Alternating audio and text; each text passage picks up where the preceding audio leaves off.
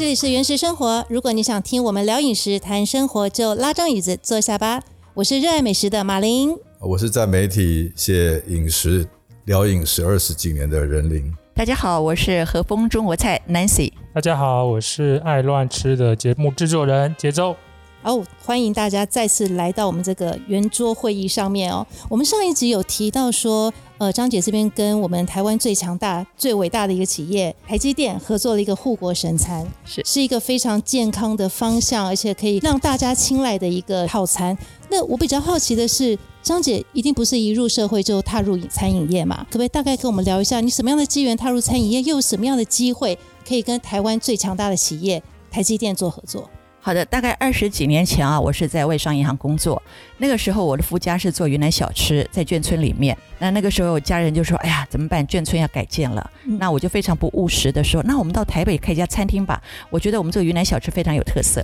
那家人觉得这非常不务实。那我认为说好没关系，那就是我来好了。嗯，所以就变成我是在外商银行，呃，就是离职了以后，我自己创业，就开了一家呃川菜云南风味菜的餐厅。嗯哼。啊，那时候那时候餐厅名称叫什么？和风中国菜。哇，沿用所以二十年前，哎，到现在就一直是和风中国菜。对对，强是。这是谁给张姐的？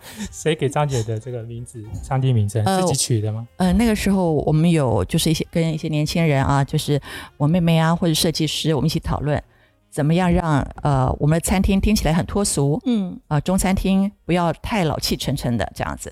然后我希望有一点点就是华洋混合的感觉。嗯，所以在二十几年前呢，我的餐厅就是有个小院子，然后用比较西式的方式呃来呈现我的中菜。啊，我现在脑袋出现的画面就是那个苏州河畔有个小院子的小庭院，然后还有一个小池塘，然后里面有荷花。呃，对，但是呢比较古典。那我们的餐厅呢就比较现代一点，嗯比较温馨一点。嗯啊，温馨一些。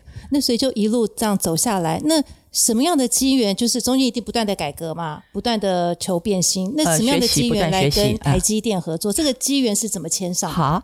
那因为我们就一路走来说真的，我喜欢服务业，那我也喜欢我的工作，越做就越起劲。那有一天呢，有个啊团扇公司，他说他要参加台积电的。招标就是做他们团扇，那需要团队啊。那时候来找我，那我本来就是一个很古道热肠的人。我说哦，好好好，你就是缺一张就是团队嘛，要个意向书。我说好，我可以配合你。嗯，但是我只是配合你啊。但是如果说呃你要就是说你要有个机会给我做个减糖的餐的话，哎，我愿意哦，因为本身这几年我就用减糖概念来料理我的菜品。嗯啊，那我觉得这蛮好的，而且我听说这个。台积电这个厂呢，就是研发的 I N D 的厂，那我觉得特别有意义，因为这些人是工程师嘛，嗯，他们已经被我们国人认为是护国神山的企业了啊。对。那我如果能够供餐给他们，我觉得我的工作是意义非凡，所以我就很高兴的就说，哎，如果你们考虑可以让我发挥的话，我就不是写个意向书而已，我是愿意去研发这样的餐盒的，实际执行下去。对对。那那个时候呢，呃，我们必须要就是。盲测这个便当，就说去做提案的时候呢，还必须要测试这个便当。我发现我的食物真的会说话。嗯哼，哎，就是说，虽然在提案的时候有一个分数，但是在盲测的时候，我的分数是很高的。嗯，那因为本身来讲，我就是呃，曾经这三三年获得米其林指南餐盘推荐。嗯，所以呢，当盲测结束以后，分数也公布了以后，就看了是这是谁啊？那个菜是谁的？就一看就是米其林指南餐盘推荐。这个时候呢，所有的评审说，嗯。我们果然有米其林的等级，评审的舌尖会说话。哎哎，所以呢，那个时候我很自然的给他们印象就很深刻。他们盲测的时候，张姐是在现场看吗？呃，没有，就是现场的人员告诉我的。当下我也很高兴，因为我一直认为，我本身也一直认为食物会说话。嗯啊，对。那果然在现场就是这样子，所以我就跟团膳公司讲说：“你看吧，我的食物会说话。”然后我印象很深刻的是，尤其是吃到我的咖喱。嗯哼啊，咖喱。是。对，我知道张姐一直在强调说，你的咖喱是自己从原料开始磨开始煮，对对。对。啊，就像我们其实也吃过几次张姐真的您您处理过的食物给我们吃，会发现你会惊叹到那个食物的真正的味道，跟在其他地方吃到是不一样的。这就是张姐一直强调的好油、好盐，对，好食材，对，然后不用勾芡去盖它的味道，然后也不加糖。嗯啊，所以其实，在吃的时候会觉得没有负担。而吃完之后好像可以比较少运动一下这样。呃因为减糖了，减糖了，因为减啊糖了嘛，对不对？对原始的概念嘛，对原始的啊概念是 whole food 或者是一个呃最原始的食物样态。对，嗯，也就是强调尽量吃原形食物，对不对？加工食品少吃。对，对我们最近不是在在张姐这边做节目、做拍摄吗？其实已经这一个月好像来来往往很多次。快快把菜单全部对对对对，享受我们其。实每次工作完，其实都很期待张姐要变出什么样的特殊食物，因为她张姐最近在研发一些特殊的料理，所以我们都是变成是实验品，但是我们都很放心，幸运的实验品，对对对，幸运的实验品，我们吃到比别人都还还没有吃到的研发中的产品，嗯所以每一次都很期待。我们工作很忙的时候，哎，看下一餐张姐会变出什么样的东西，哎对啊但，我们吃的都很放心。嗯有哪些印象深刻的？我们那一次，你看平常你在餐厅吃可能只能吃一道咖喱，可是那一次我们我们张姐准备了两道咖喱，一个是绿咖喱，一个是红咖喱。对，这是这是这个蛮特别，就一次品尝两种哦，让你去感受两种的差异，因为两种都很健康，很棒。还有一个，诶，不知道现在可不可以先公开，就是 它有一道由中式变西式的瞬间变西式，这个可以公开吗？啊，可以没问题。真的吗？哎，是 就是呃，我我本人很爱吃牛肉面，吃遍全省各地。我们只要出去工作，我都会带着我们团队去找牛肉面。对你的团队跟我说过很多次，他们不想再吃牛肉面了 从北到南都要吃牛肉面。不是对，不是我我主动提供的，是张姐她有一个研发中的东西，张姐就准备了一个比较偏传统的牛肉面，就看起来其实就是一般的牛肉面，吃起来其实也很清淡。然后她旁边准备了一个很特殊的 cheese 粉，然后还有番茄酱。那张姐就告诉我说，告诉我们团队说，来，你吃的时候呢，分三个阶段。第一个就是先吃这个清淡的这个牛肉面，感受一下这个感觉是什么。然后我们就吃完之后，哎，就好，就一般的牛肉面的感觉而已。然后来，那你再把这个 cheese 粉把它加进去，哦，看是什么样的感觉。我们加加进去，哎，突然变得很浓郁，开始好像从中餐厅要去西餐厅的路上。好，接下来，然后又把说这个番茄酱嘛，是番茄酱嘛？对，番茄番茄糊番茄哦，整个倒进去，比那个风味层次更多了哦，更多，整个就感觉到了意大利了。对，是 感觉已是一个牛肉面变意大利面，这是什么状况啊？对，是，这个是很嗯特殊的调味方式吧？哈，对啊，哎，对啊，其实这样就让我想到一个是张姐有提到，我们一开始是和风中国菜是以云南云南食物为为基底对开始味的。啊，然后，可是现在我们可以看到有牛肉面，有意大利面，有焗烤，是就是是在这中间，您做了很多很多不同的尝试。那是不是也跟我们大概说一下你目前的菜色、菜单，还有你觉得现在最热门、最拿手的是哪几道比较特别风味的？呃，好，我们一样就是川菜跟云南风味菜。嗯，那今天会做这个番茄红烧牛肉面跟 cheese 搭配，其实是因为我们的云南菜里面呢，呃，其实有些菜是源自于那个灵感是源自于少数民族的，因为云南很多少数民族嘛。对，那像你们应该知道有乳扇，呃，在云南人他会把比如说羊奶也好，或是牛奶也好，经过啊、呃酸水，就是他们做的那种发酵的酸水呢，呃，放进去了以后呢，那你知道那个乳制品经过酸以后，它就会分离，对嗯。蛋白质啊跟那个水就会分离。那这样他们再把那个蛋白质把它就是怎么讲，把它收集起来，做个模型，嗯。然后把它压平以后晾干，就叫乳晒。它就是 cheese，云南人的 cheese。嗯。然后很多少数民族他也喜欢在呃肉燥里面嗯。啊、加番茄，嗯，所以 cheese 跟番茄对我们云南菜来讲它并不陌生。对，那刚好呢，呃，我们我做了一个红烧番茄的牛肉面，然后我心想，哎，那有这个我这个手上刚好有一个很棒的 cheese，我们加进去看看。嗯。而且呢，我们在这段时间跟呃一些厂商做一些呃技术转移的一些教育训练的时候呢，他不经意讲了一句话，他说，在我们西餐，呃，这个 cheese 粉就是调味料。哦，cheese 粉本身就是就是调味料，嗯，那它的原理就是，这 cheese 粉它本身蛋白质嘛，牛奶嘛，蛋白质经过嗯。发酵以后就变成氨基酸，嗯。所以味精它或是鸡粉它也是氨基酸嘛，对。对不对？然后我们看很多的发酵的，比如说鱼露啊、虾膏啊，嗯。啊，本身来讲就是蛋白质经过发发酵以后变成氨基酸，所以我说，哎，原来这是有调味，这 cheese 粉是调味。啊，那我就想把它加进去，嗯。哎，果然它的味道风味就改变了，就更凸显那个肉的味道出来。嗯嗯嗯，然后番茄呢，我再把它加浓一点呢，果然真的是从呃云南起飞，搭着 cheese 起飞，然后加了番茄以后就到了意大利了。好帅哦！我有偷偷听到那个团队的小朋友说，他们从此对牛肉面改观，他们愿意再接受牛肉面这件事情，是从张姐这边开始。好，那赶快下单吧。看到张姐的食物，发现它颠覆了我过去二十年来对餐厅对，这不是吹捧或什么，是真的，总是会把好吃跟调味料画成等号。对，因为因为我们常常就是觉得说啊少了一味，因为它比如说没有加到没有加到一个什么东西，我就觉得它少了一味。是然后煮东西没有加什么，它又少了一味。是可是回到张姐这边，我会发现这么多次的跟你的聊天，跟吃到你的食物，发现真正的是原型食物的原味最美最好吃，对所以完全颠覆掉过去的那些思维跟想象。对对，对好的，我也送你一箱牛肉面啊。啊我在吞口水。而且张姐像你刚刚有拿这些 cheese 出来，我就发现，天哪，我是一个非常爱 cheese 的人。然后，可是我如果买到一个加工过度不太好吃的 cheese，我会心情不好。我知道，对，那种哎感觉，我觉得张姐一定懂，我懂，哎，懂哈。而哎且我刚刚有听到张姐居然可以拿一盒 cheese 当一餐呢。张姐叫我品尝牛肉面之前，嗯她那个 cheese 粉放旁边，她叫我说：“你先吃这个 cheese 粉看看。对，吃一汤匙 cheese 粉，对大家用听的没有办法想象张姐如何把一个 cheese 吃掉。我可以形容那盒 cheese 就是我们在 supermarket 买的，可能家用那盒 cheese 应该可以吃一个月的分量。张姐说她可以一餐当做一个便当吃掉，大家可以现在脑袋里面去想一下。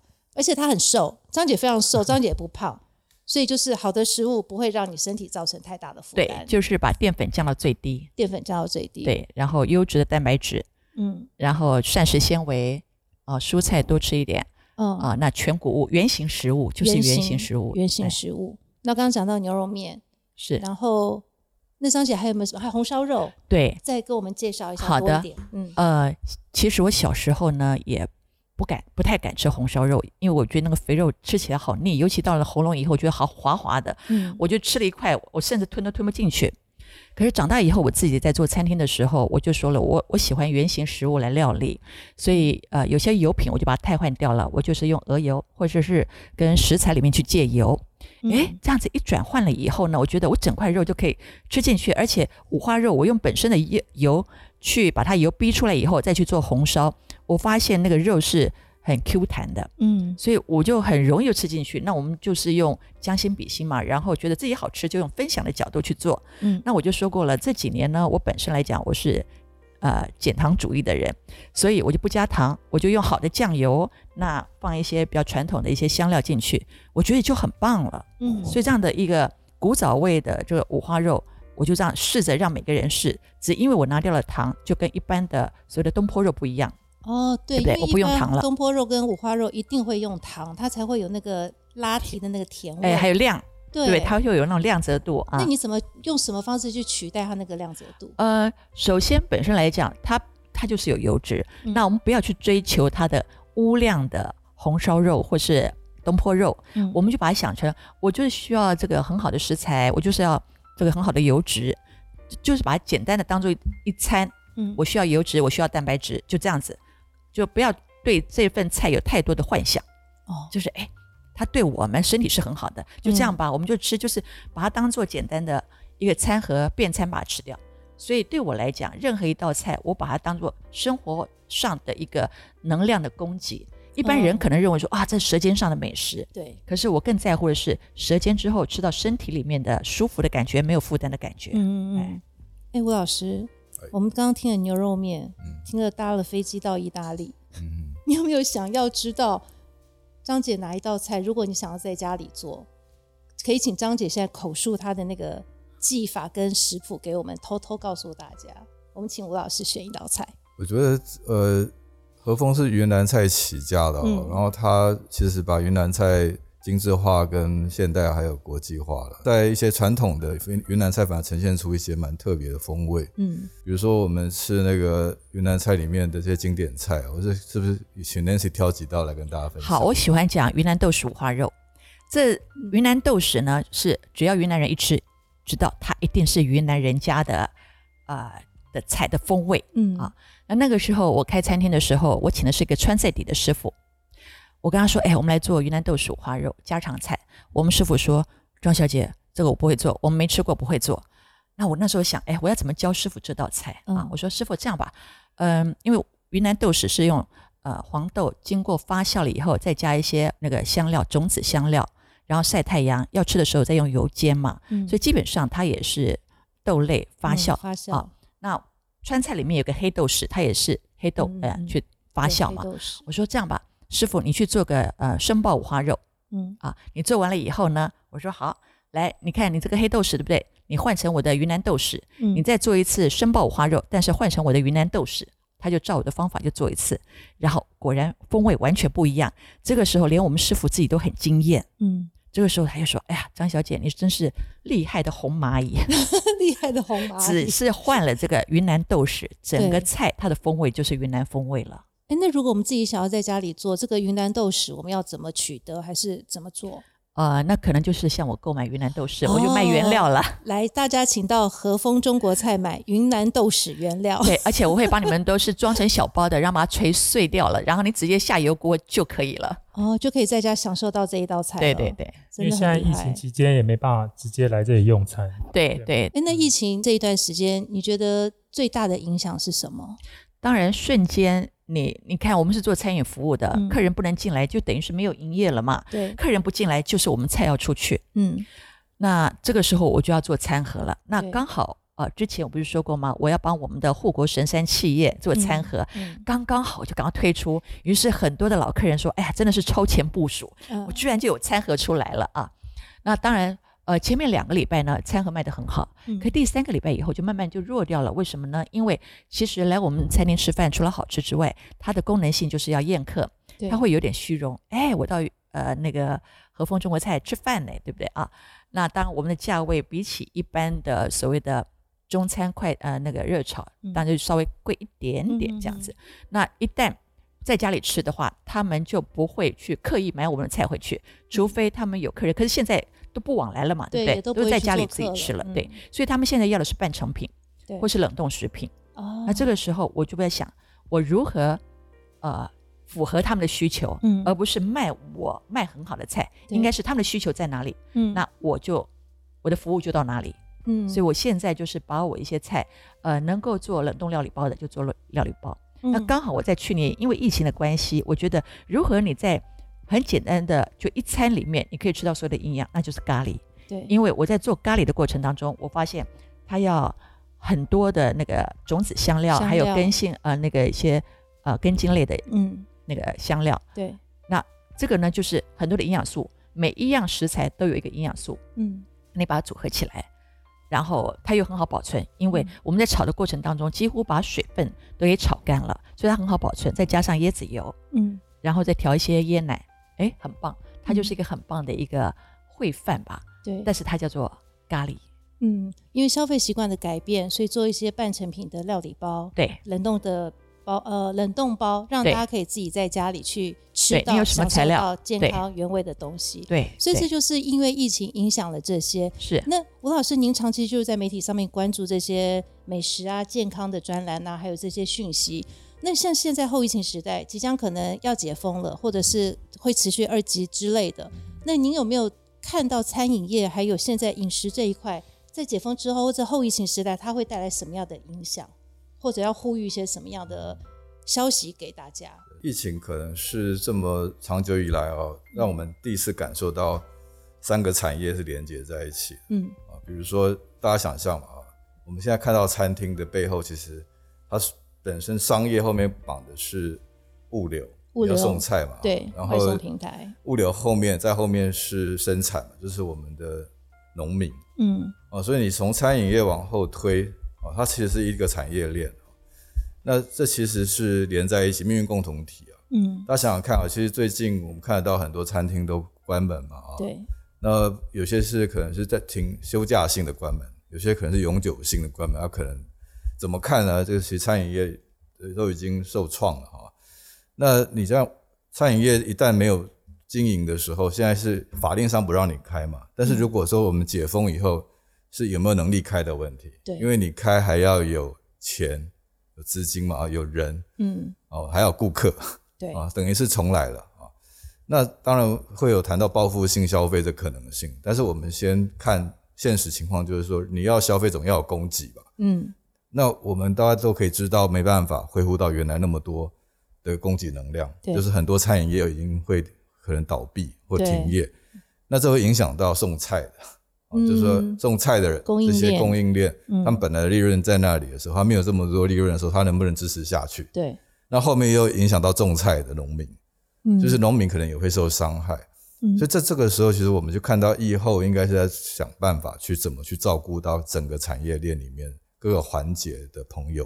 嗯我觉得这是大家要注意到的事，而且呢，它又是一个机会，它可以把我们台湾长久以来从农业到餐饮业有的这些问题，嗯哦可能在这个转型过程中把它处理掉。我举例讲，冷链嘛，这是大家对冷链的概念应该来自疫苗。对，啊，就是说，你看那疫苗其实是需要低温保存，从嗯世界各地飞到台湾来。对，但是大家想看台湾，其实我们的冷链其实还没有完整化。我们现在比较完整冷链是在牛奶，嗯，因为它的市场规模够啊，然后它的利润也够，所以牛奶的冷链是完整的。但是牛奶之外，大家想想看，大家你你猜猜看，说我们现在每一天吃的菜里面啊，嗯，因为台湾就这么小的地方哈，从南到北车子四个小时一定到。那你做的食材的耗损率多少？就说假设有一百公斤的菜运到从南运到台北来，我们来猜猜看，说至少会损耗掉多百分之多少？一百公斤，而且其实四个小时车程并不久哎、对啊，我我原先的想法是，顶多就是可能百分之十以下，呃，至少百分之三十，三十。所以它是一个很严重的浪费啊。对，但是因为长久以来没有人做这个投资嘛，大家一直在炒，一直在炒，这么多年都没有冷链嘛。但是在美国，他们现在已经是一个很进步的送菜系统了，嗯，他们的呃冷链已经很完整，所以它的耗损率控制到三到五，百分之三到百分之五，一百公斤可能只有百分百分之三三公斤或五公斤会坏掉。嗯那我们是三十。那这个其实是一个很不健康的情况。也许经过这一次疫情以后，我们可以来改变这件事，就是我们、嗯呃有一个整个的市场的整理以后，啊，会有主要的资厂商来投资这个冷链系统，让我们的整个的餐饮的嗯良率提高吧，哈、那另一另一方面就是说，我们今天其实餐饮本身又有一些资金的结构上需要克服的问题，比如说你要提升我们餐饮的经营品质，从厨房到前台，嗯，哦，那这整个可能都是一个机会，因为什么？因为很多餐厅都关掉了嘛，对，打掉重练，很多人会需要呃在吃饭啊，或者是需要这些消费，那可能供给上我们就会有新的呃资金结构会出现，嗯，哦我觉得这都是一个机会，所以我认为说，是不是应该大家来做一个比较整体的思考，对，利用这个疫情来整理我们从农业呃到餐饮业到中间的物流业，嗯，做一个全面性的检讨这是这跟改进。是我最近在呃经济日报的专栏里面有有提到有呼吁呃的大概的重点。对，其实这真的是比较全面的耶，因为像我们自己、嗯最浅显看到的，会觉得说很多餐厅就没办法，就只好关门了。然后唯一想到的就是，呃，供应他们食材的厂商没有生意了。嗯第二个是他们的员工被被迫离职了，就是没有生计了。嗯我们只想到这一块，没有想到说，对，其实它它相关的是一个产业链，共同体，对，运营共同体就。全部从北到南都有这个问题。就跟大家分享一个很，我觉得可能很少人注意到、很震撼的事啊。嗯，他们注意到北农啊，嗯，目前已经有四十五个人确诊。对对对，那再想想看，北农是什么样的一个市场？一个，它第一个它有三个点，嗯，然后它就占了全台湾的食材百分之七十的消耗量。对，所以意思就是说，全台湾所有的食材的源头都要从台湾各地送到台北来。对，它那台北等于是。全台湾最大的厨房。对，那这些司机大哥从产地把菜拉上来的时候，嗯，那代表什么？代表他们是很多。你想想看，说从呃屏东啊、高雄啊、云林啊、嗯这些菜车上来的时候，它就像一个通路。对，所以当台北国泰市场这边有四十五个人确诊的时候，它有很可能会把带回去。这些对把病毒会带回去。对，所以这个时候就有很多事要解决，比如说我们是不是像昨天谈的柯文哲说，要先打四千人嘛，再把北农哦这个台北农产运销公司的网建构起来的防疫网。嗯，但是在这个时候，我们看到是什么？大家如果今天太上不来，或者我们没东西吃的时候，对都就这个确保性没做好，就是对这个这这这个不是疫情而已哦，对这是吃饭，就像你有人说是不是病死是饿死的问题都有可能。嗯所以我觉得这个事情其实已经严重到比我们想象的更还还要强烈。对啊所以我认为这个事情已经，我认为是国安等级的问题。可是好像没有真正被拿出来做，我想，当这几天大家都忙着看数字嘛，但是我我比较注意是结构，就是我们去想象说有可能发生的事，比如说这时候最应该照顾的是农民的健康，嗯，因为什么？因为农民没办法种，我们就没办法吃啊，，对，那整个产业链都会出问题。可能到明年一年后才会反映出来，大家才会惊觉到这件事情，对。因为现在眼前可能看不见，是是，对，可能一年后才会发生，啊，应该应该是很快吧？如果刚讲那个剧情，那有点像恐怖片哈，对啊，他不用等一年。好恐怖哦 你，想想看这个剧情，我不是在危言耸听，我们再对先编故事好了。如果今天北农的感染扩大了，嗯，假设只要有三台中南部的司的机确诊以后，那你看将来是不是会发动说大家菜不再上台北来？对，有没有可能？因为各各省要自保嘛。对现在尤其中南中南部很多都是，因为他们都觉得他们非常安全，北部对他每天已经是个加零啊，，对所以他绝对不会容许有这样的风险。对那这个时候是我们的农业供需出问题，那直接影响到餐饮的未来嘛。那嗯，那我觉得是结构性的问题，我我不是危言耸听，我是讲这种可能性。其实这样很容易就串起来，发现它的那个潜在的危机很可怕。对啊那真的希望不管是媒体朋友，还是我们伟大的政府、在野党、执政党，什么党都可以把这件事情正视一下。好，那今天的圆桌生活到这边，我希望下一次可以请张姐跟我们聊一聊，就是我们刚刚讲到后疫情时代，那您对于和风中国菜下一步有什么样的期待跟愿景，也跟我们分享一下好吗？好的，好，以上就是本集原食生活的全部内容，期待下次再跟大家一起聊饮食、谈生活。我是马琳，我是任林，我是和风 Nancy。我是杰州。拜拜，拜拜拜拜拜。